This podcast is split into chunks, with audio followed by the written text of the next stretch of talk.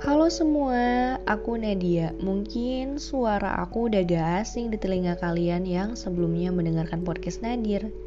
Nadir yang bermakna titik terendah atau hal yang luar biasa mengajarkan aku banyak hal, khususnya merelakan. Setelah jeda panjang karena satu dan lain hal, akhirnya aku memutuskan beralih nama podcast dari Nadir menjadi harapan. Di sini aku mau berbicara apa pun itu tentang apa yang sedang atau sudah dirasakan. Sudah dilakukan juga bisa sih. Dan bukan cuma aku kok yang boleh cerita di sini.